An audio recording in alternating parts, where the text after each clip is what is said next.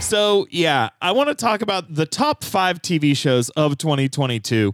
Now, I didn't really put much much stipulation in there. I thought by saying of 2022 that would kind of ex- be self-explanatory. Oh, you want to start a fight? You want to start this fight on the mic? Because I'm ready. Go ahead. I'm well. Uh, just before I hit record, uh, Deanna informed me that she was like, "Oh wait, I thought you just meant shows we watched this year. I don't think I saw anything from 2022." Excuse me, We didn't- you fucker. what? That is what you. s- You texted us, Okay. both me and Ken Ken, Okay. Friday at 3:54 p.m. CSI. That Can podcast edition.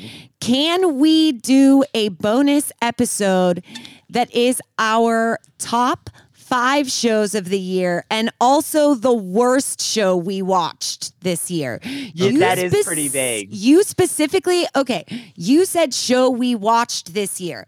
I, I, I went with that. Yeah. Also, you're happy I'm here, or ma- you're uh, you're happy you're here. Whatever. Also, listen, I this is good. This format is going to work out great. Okay, Andrew and I will be talking about like current relevant shows, and then Deanna will be like, "I watched Keeping Up with the Joneses this year." I finally Um, finished Flavor of Love season three. This is great. hey, man. I know we shouldn't be naming names. Uh, we shouldn't be picking picks. Find the rest at patreon.com slash worst week yet.